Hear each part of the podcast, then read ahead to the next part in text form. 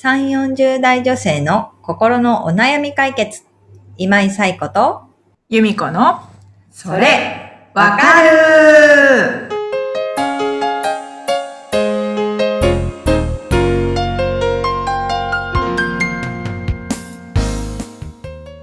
はい。というわけで、えー、1月8日のそれわかるが始まりました。皆さん、こんにちこはん。にちは。はい。あっという間に2022年が始まって1週間経ちましたけれども、皆様いかがお過ごしでしょうか？ということで、えー、本日もお悩みをお寄せいただきましたので、由美子さんお願いします。はい。長靴を履く前の猫さん41歳の方からです。はい。最近自分軸で生きる、何事にも執着しないで生きるということについてよく考えます。すべては自分を許すことからスタートするというようなことを耳にするのですが、何をどうすると自分を許したことになるのかわかりません。自分を許すって何でしょうか？という投稿をお寄せいただきました。はい。長靴を履く前の猫さん、ありがとうございます。ありがとうございます。以前もね、お悩みお寄せいただいた方ですね。まあ、難しい質問ですよね。ちょっと哲学的というか、うんうん、自分を許すってどういうことなのかなっていうところで、どういうことなんでしょうね。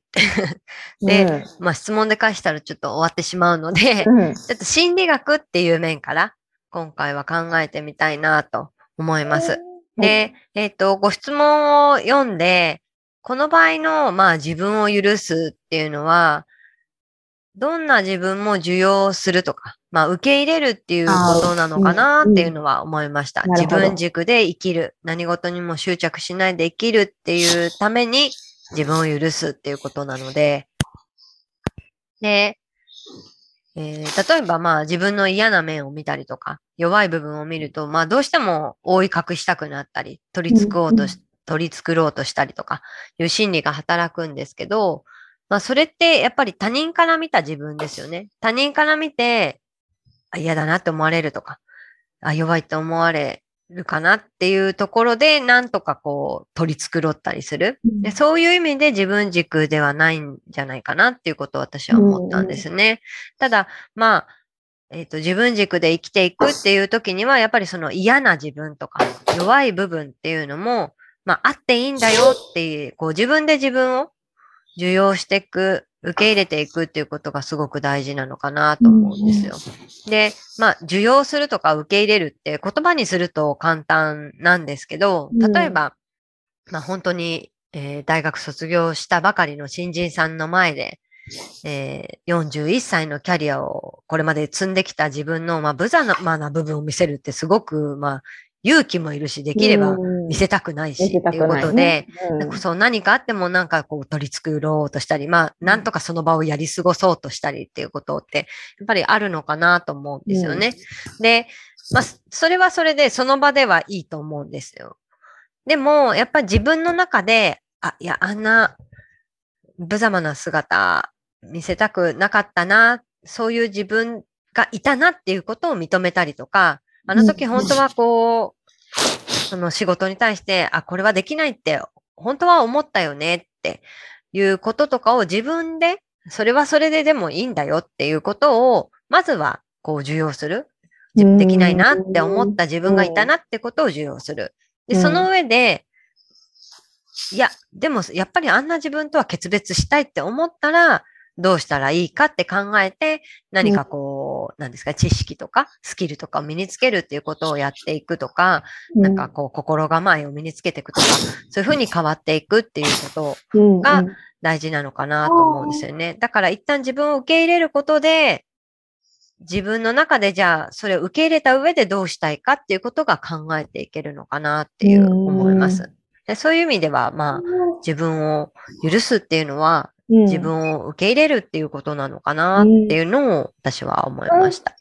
うん。で、あと、もう一つは、えっ、と、まあ、許すっていう言葉からなんですけど、うんまあ、怒りとかそういうものを手放して、今、ここ、今、now を生きていくっていうことがすごく大事なのかなと思うんですよね。で、心理学では、まあ、マインドフルネスっていう言葉があって、聞いたことあると思うんですけれども、マインドフルっていう、まあ、英語があって、注意するとか気をつけるっていう意味の英語なんですけれども、マインドフルネスっていうのは、注意深く気づくこと、あと、心穏やかに、今ここに集中するっていうことを言うんですね。うん、で、まあよくビジネスの場面では Google が取り入れてるっていうことで有名だったりとかしますし、まあ有名人とか、例えばテニスのノバク・ジョコビッチ選手とか、レディー・ガガとかが取り入れてるっていうふうにも言われていて、まあそういう意味でも、えー有名なものでもあるんですけれども、マインドフルネスを身につけると、私自身も、えっ、と、一昨年になるのかな？一昨年、実際にこう、集中講座を受けて、まあうん。その資格を取ったりとかしたんですけれども、マインドフルネスを身につけると、すごく自分を客観的に見れるようになるんですよね。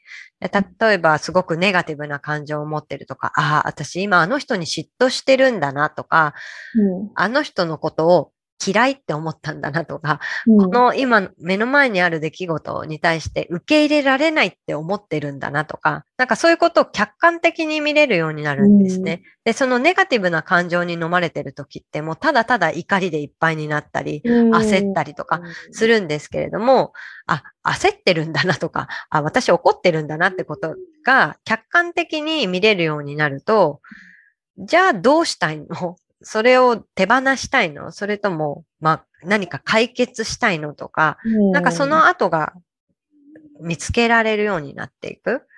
でそういう意味でも、なんか、その、今ここに集中して、うん今自分がどんな感情を持ってるかっていうのを、まあ、体感していくっていうのも、一つ自分を許していくっていう時には必要なプロセスなのかなっていうのはん感じたりもしますね。なんかそれわかるのどこかでね、マインドフルネスのお話とかがもうちょっとしていけたらいいかもしれないですね。うんうん。ねえどうですか、由美子さんは？まあ、そうですよね。確かになんか怒ってる、私もよく怒りの感情とかに支配されることが多いんで、うん。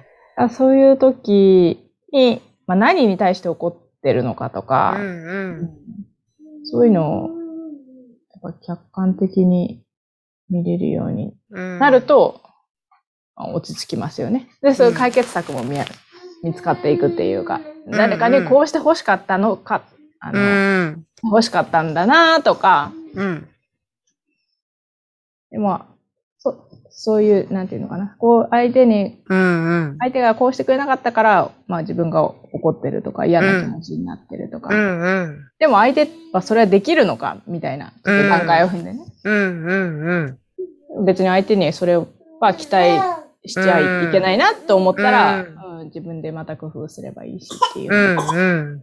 そうですねうん。そうそう。だから、まあ、客観的に見ると、まあ、例えば自分以外の誰かが怒ってたりとかすると、やっぱすごい客観的にその人を見る、見るわけですよね。うんあ、あの人なんかすごい、めっちゃ怒ってるみたいな怒ってる。え、なんで怒ってるんだろうとか、え、それってもっとこうしたらいいんじゃないとか、あ、それってでも相手が悪いよねとか、うんなんかいろんなことが見えてくるんですけど、自分がその中心にいると見えなくなっちゃう。うんそれをまあ、ちょっと一歩引いて客観的に見るっていうのはすごくうん大事なので、なんかそこが、そうですね、具体的にどうしたらいいってなったら、そういうことができるようになっていくっていうのはすごく大事かなっていうのは思いますね。うん答えになってるかななってるかな。でも自分を許す、つまりゆ自分を受け入れるうん。って言葉変えるとうん。そうですね。自分を許すって、分かりやすい。受け入れるってことうんですかね。うん。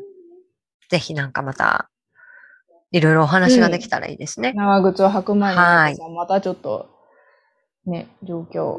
はい。ちょっとそういうことじゃないですっていう ご意見があれば、ぜひそれもお寄せいただきたいなとはい。思います。はい。はいありがござますありがとうございます。はい、えーでは、この番組では皆様からのお悩みをたくさんいただいているので、ゆみこさん、お悩みのお寄せ方をお願いいたします。はい。番組では皆さんからのお悩みをお待ちしております。番組ポッドキャストホーム画面にリブラボラトリー公式 LINE の URL を載せています。そちらを登録後、メニュー画面よりお悩みを投稿してください。皆様からのお悩みお待ちしております。お待ちしております。すみません、今日もあの外野がちょっと賑やかで。だんだん元気になっすてきて、みません。はい。はい、動きも言葉も活発になってきているはい。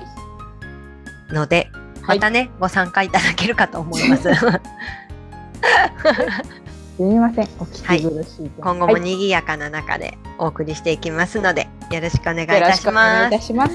はい、ということで、えーまた来週皆様にお会いできればと思います。それでは今日もありがとうございました。ありがとうございました。はい、さようなら。さようなら。